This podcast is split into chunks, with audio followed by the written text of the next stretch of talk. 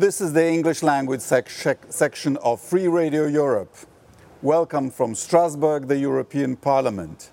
Today we'll discuss German politics, the meaning of conservatism, and the Conference on the Future of Europe. And I bring you a special guest, a rising star of German and European politics, someone who deserves to be much better known in Poland than he is already.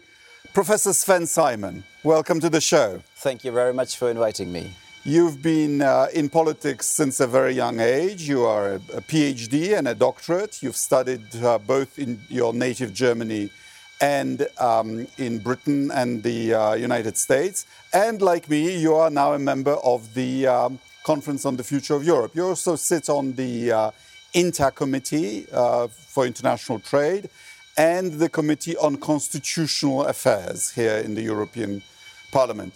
Uh, Professor Simon, please tell us uh, who is going to win the next German election and why is it going to be CDU? It will be the CDU, so you gave already the answer. It will be Armin Laschet. Armin Laschet will be the next Chancellor uh, of Germany, and I think that is very good. He started his political career here in this house in the European Parliament. He's pro European and he has really a clear vision on the future of Europe, and for that reason, he will win these elections. I'm very convinced about will that. he be good for Poland? He will be good for Poland. There was a question in, in, the, in the television on that's always a question in Germany. Uh, a newly elected chancellor, what country, what member state of the European Union will, we, will you uh, uh, visit first after the elections? Is it France, like the old tradition? Is it Brussels or is it Warsaw? Is it Poland? Uh, no, but I think he didn't. He didn't answer, and he said I think it was wise to not to answer before the elections. First, he should win the elections and then decide on that. But he will also be a good chancellor for um, for the relations to Poland. Poland is a very important neighbor for Germany. We should strengthen ties between those two countries. I think that is very but There were some stories in the German press recently that Angela Merkel has lost patience with the current Polish government. Do you give it credit?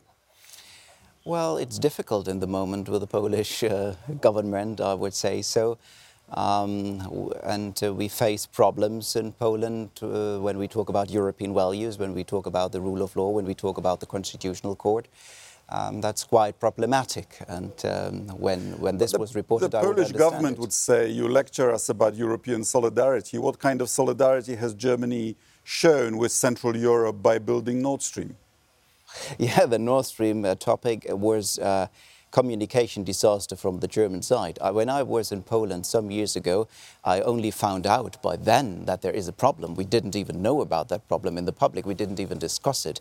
And I think there are two problems. That is not only building this uh, pipeline, which I think still makes sense if we want to uh, fight climate change, we need more gas uh, in the in the near future, and we would also need that gas. But it gas it, it was a communication problem as well. It's uh, a question a of trust. I mean, Russia now has more capacity to to export gas than she exports gas.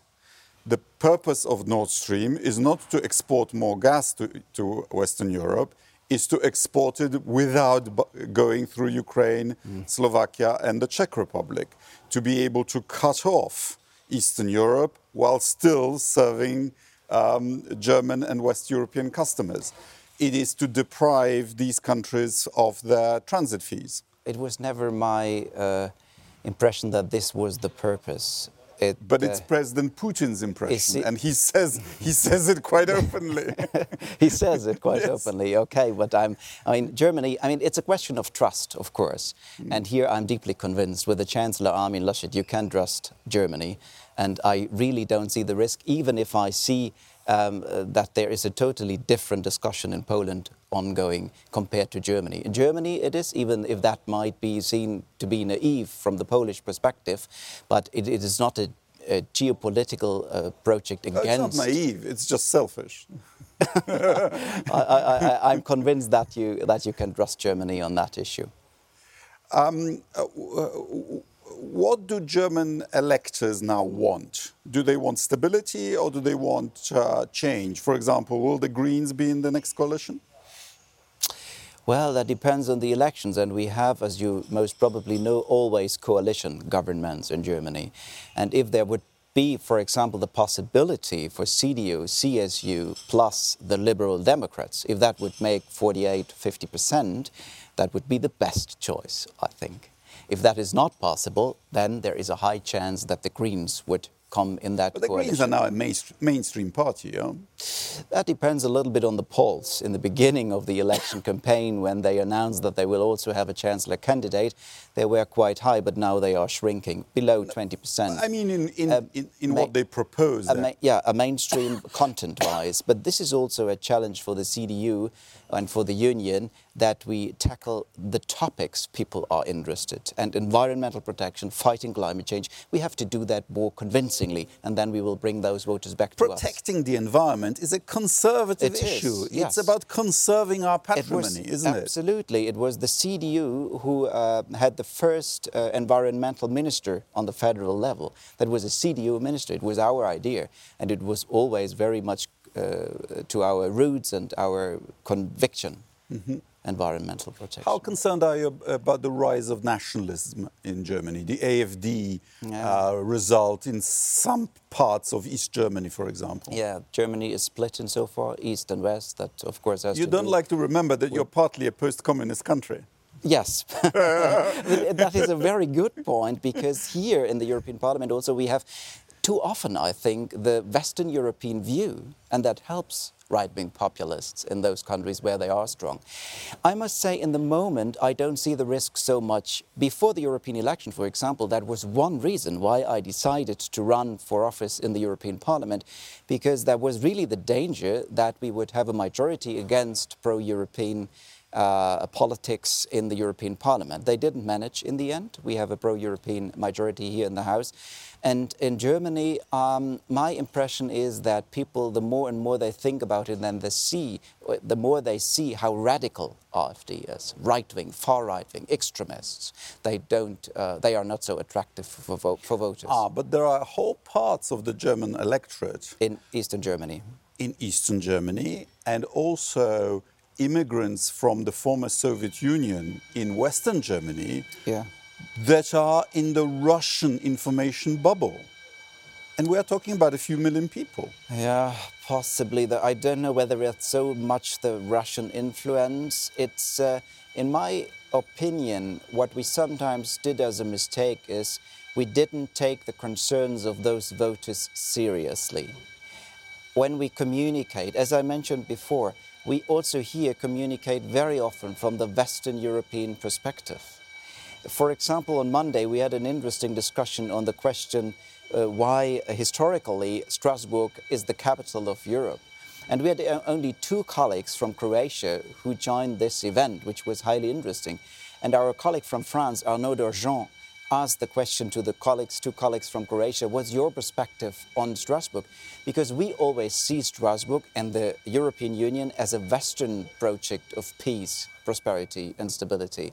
And here we have to open up. And very similar is the discussion internal, internally that um, people with a different own biography, living in this communist dictatorship in Germany, we have to address differently from those who have the Western German or Western European biography. That, that is different. And sometimes we have to, to find a different wording, perhaps explain a little bit more. On the refugee and migration policy, they have different feelings, and we have to address those feelings if we want, uh, don't want to lose them to the right wing. Europe will be truly united when both uh, sides um, of the former divide feel one, each other's pain. So, you know, when they feel that each other's historical um, uh, traumas. Yes. I didn't know before coming to Strasbourg what a tragic history this uh, this city uh, uh, has had and the, and the changes of uh, affiliation and so on.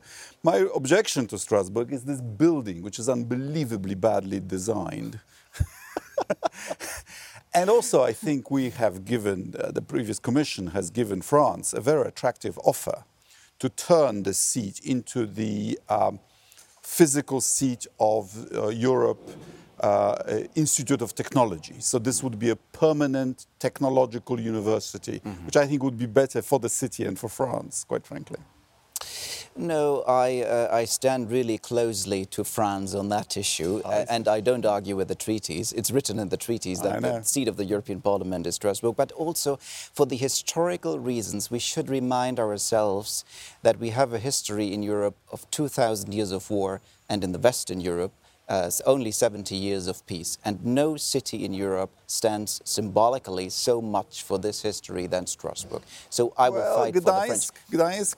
Other, yeah, sure, there are other cities, but, but on the other research institution, I'm very much in favor of that, but we will find a, a, different building. We would need more common European research.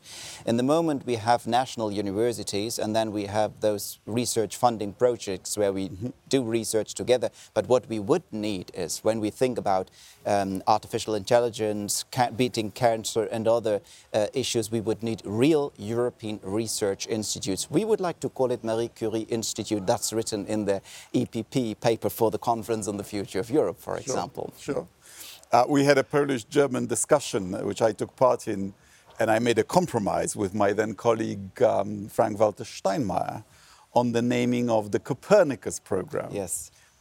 We agreed on the Latin uh, version in the end, and, and, I think that was a good European solution.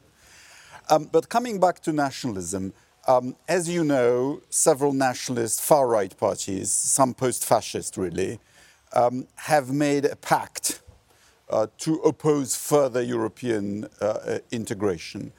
Um, what do you think of AFD's participation in that pact?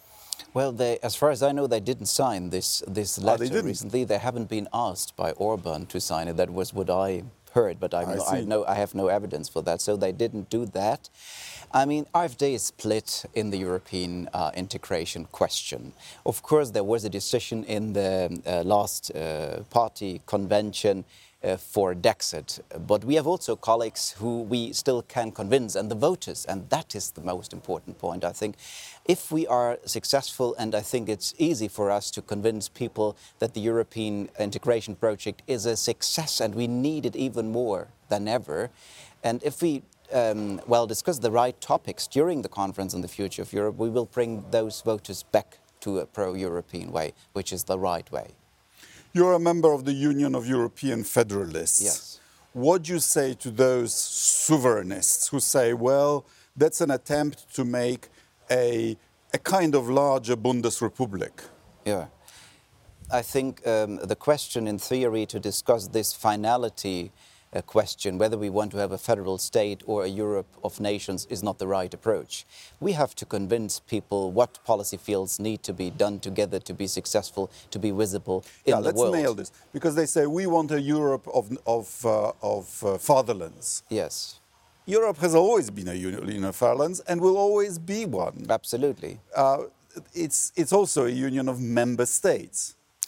Uh, the nationalists say we want some issues to do with national identity, to do with religion, to do with public morals, to be, to remain in the purview of the member states forever. Yeah. I have to say, I have some sympathy with that view. Yeah. Uh, let me describe it with uh, two different mottos the European Union and the United States have. The United States has the motto E pluribus unum, one out of many. The Europeans never managed that, and they don't want to. The motto of the European Union is um, united in diversity, and that is something totally different, I would say. So we need the nation state. We and need the ever closer union is between the peoples of Europe, right? It is, but here for the ever closer union, I would also propose that we need a shift of paradigm. When we compare the situation to Schuman uh, 70 years ago, what was the task of, uh, I mean, the founding the European Union? It was peace, uh, welfare state, liberties. And what we need now is not an ever closer union. We should more, well, have some kind of a paradigm shift from inward looking to outward looking. The world orientation, in which policy fields, security and defense, energy union and fighting climate change, in which policy, innovation and digitalization, um, in which policy fields do we have an added value of working together in Europe? And there we should be strong, and there we need supranational power without um, talking about the question whether we should abo- would abolish the nation state. Of course not. That's where the people have the identity. I would like to uh, explore that further because uh, the, the, geopolitical argument for the EU is something that, uh, that, that, I share. But let's um, nail you down on this issue of whether some things should never be subject to EU law. Mm -hmm. Do we really need a pan European law on abortion or on gay rights? Well, we need certain common standards when we talk about those human rights, rights issues. I mean, abortion, we have very different perspectives. I was in Sweden two weeks ago, and they have a totally different discussion in Sweden um, compared to other member states. In Germany, we are in between. Um, but uh, when you speak about LGBTI rights, I think, I mean, the focus here is very much, too much on it. It's not the only topic we should discuss, and there are Shouldn't other. societies be allowed to come be, to their view at their own pace? Within um, within the framework of uh, human rights protection, yes. And non-discrimination. yes, absolutely. I mean, that is. Uh, That's a tough one. I'm, I'm looking here uh, through the window on the European Court of Human Rights. And the European Charter of Human Rights is very clear in non discrimination mm -hmm. for sexual orientation, and that must be clear. There are definitely red lines in Europe, but when we speak about broader day to day policies, that is, um, that is then perhaps uh, also, there's some space or room for maneuver in nation states as well. Uh, so that is, I think, my answer. Sure. You have presented a, an ambitious vision of what the Conference of Europe should achieve, namely a wholly new vision for the EU. It ought to become more focused, able to act, and democratic. Today's challenges require a paradigm shift towards a global orientation so that Europeans can protect each other on the world stage. So, not a super state, but a superpower, as Tony Blair put it? I don't know whether it's superpower, but the conference uh, represents a crucial juncture for Europe now. The European Union is still the largest single market, and it has political weight.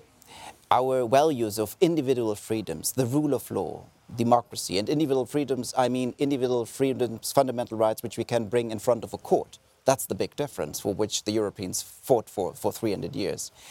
Uh, but um, the, the, the, it's still attractive, but our model is no longer unchallenged. There are unilaterally acting superpowers like China, uh, like India, and uh, for example, and sometimes the, the United States. And sometimes the United it. States, which is not that close ally than it has been the last 70 years. They sometimes have different interests. And um, there are emerging powers claiming economic and political influence, and China in, politi- in particular is competing with the West in its promise of prosperity. So we have a competition of systems. And here I think the more powerful economically we are, the better we are in preserving our standards, our values, our rights worldwide. I'm hearing something that's very interesting uh, to a Polish ear, namely a German politician admitting that vis a vis China, even Germany is a medium sized country. It's a small country. But we have two kinds of countries in Europe. We have small countries and those countries who know that they are small. I mean, Germany is 1% of the world population. And this makes it very clear also to voters, also to people, why we need European ability to act. At the beginning of the 20th century, Europeans have been 20% of the world population. Nowadays, we are 7%. In 2015, 50, we will be 5%. The African continent is growing by 1 million people per week. So the superpowers, China, more than 1 billion, India, more than 1 billion, Southeast uh, Asia, more than 1 billion. It's so obvious that a little country like Germany, with right. 1% of the world population, cannot compete with China. I agree with your argument that in a world of superpowers, only by sticking together can we defend our interests and can we get uh, a, an acceptable deal that maintains our standard of living. I think and you can see it in trade negotiations, whether it's China or, or the United States. But we have already pledged ourselves to have a foreign policy in common. And if you read the Lisbon Treaty, it is, the language is actually very tough. but it is not being observed. Yes. I mean, the EU is not in the lead on anything, whether on Iran, uh, on Ukraine, um, on various issues. Member states, including Germany and others, freelance. Uh, they agree something in, in Brussels, and then on anything that they feel is important, they do it their, their way. What do we do about that? Talk about it and convince politicians. It's a question of awareness. We have still in foreign policy the unanimous voting in the Council, and that hinders us a lot. Take this example when we want to put sanctions on, on Belarus, right. and then it was blocked by Cyprus with a totally strange argument. They argue that the European Union is not supporting them enough in the fight against the Turkish dictator. I mean, of course, there was perhaps a reason for it, but we had a debate what, about it yesterday, huh? Yeah. So, and and this is our problem. It's a problem of awareness. I understand that foreign policy was always in the domain of not only the nation states but the governmental branch of the nation states.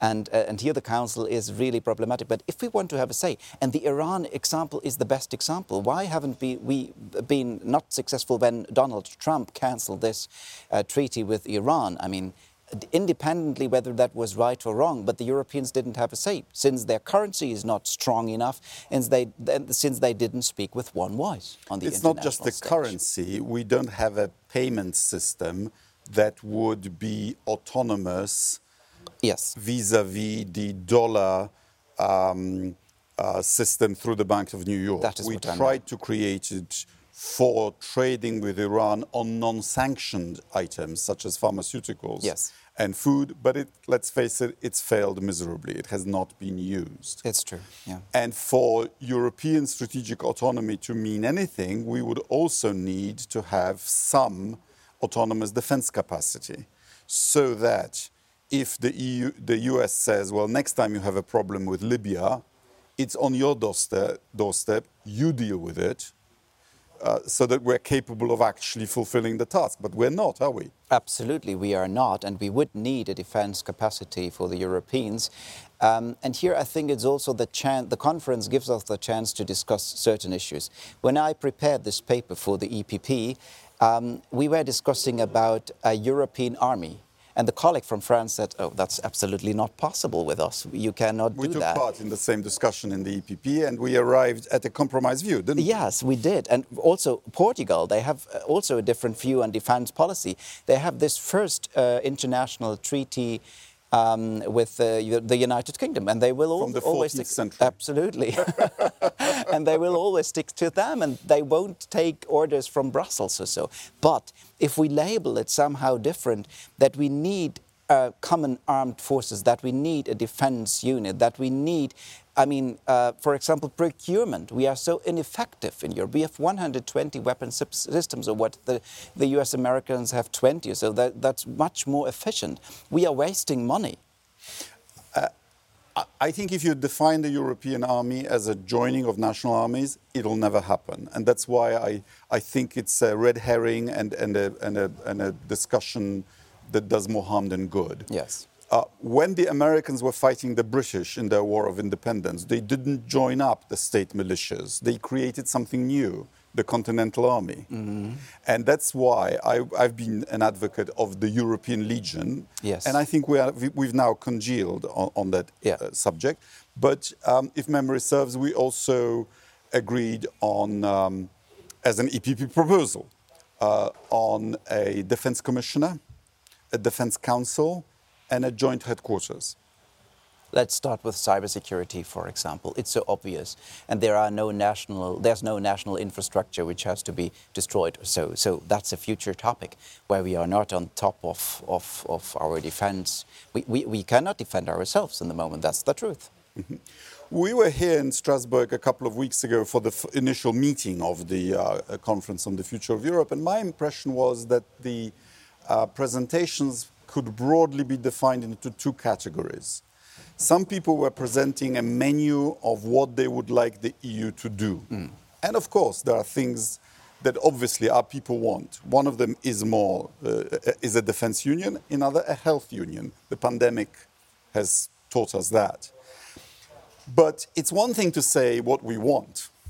It's quite another to say how to get there. And those constitutional issues on which you are an expert of how to reapportion power, how to redesign institutions, those are much trickier, aren't they?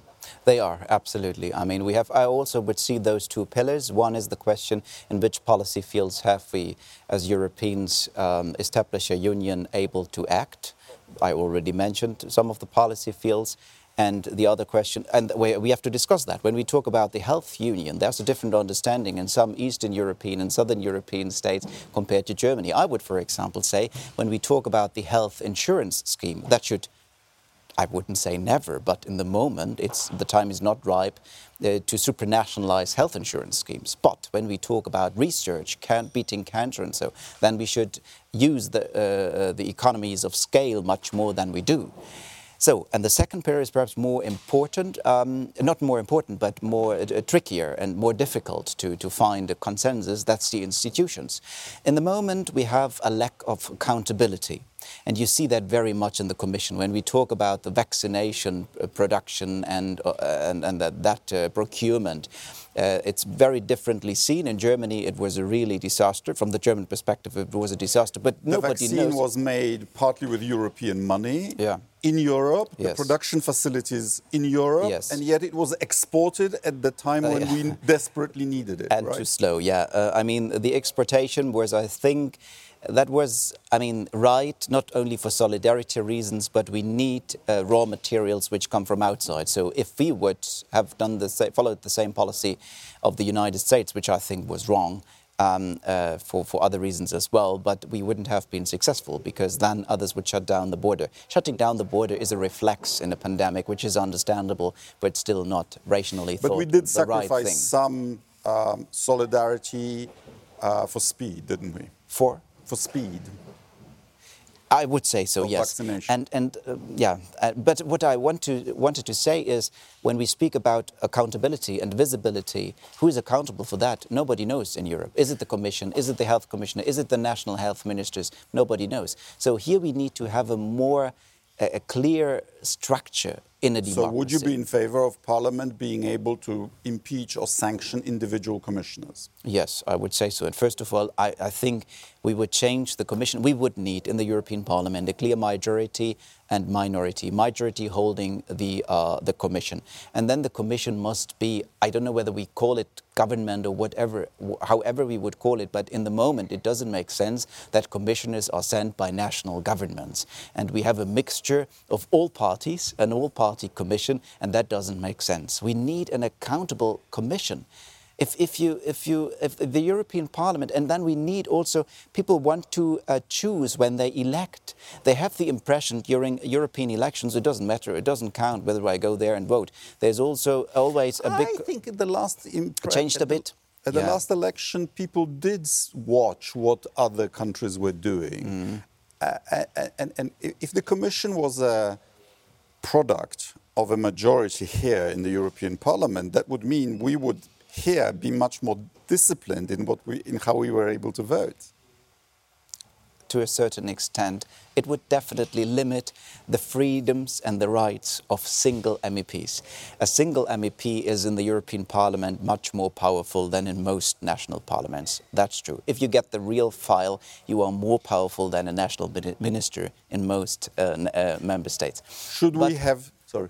Yeah, but th- that's controversial, this discussion, but absolutely. But I'm glad we're having this discussion, and I hope uh, you know we'll have it. We still have almost a year.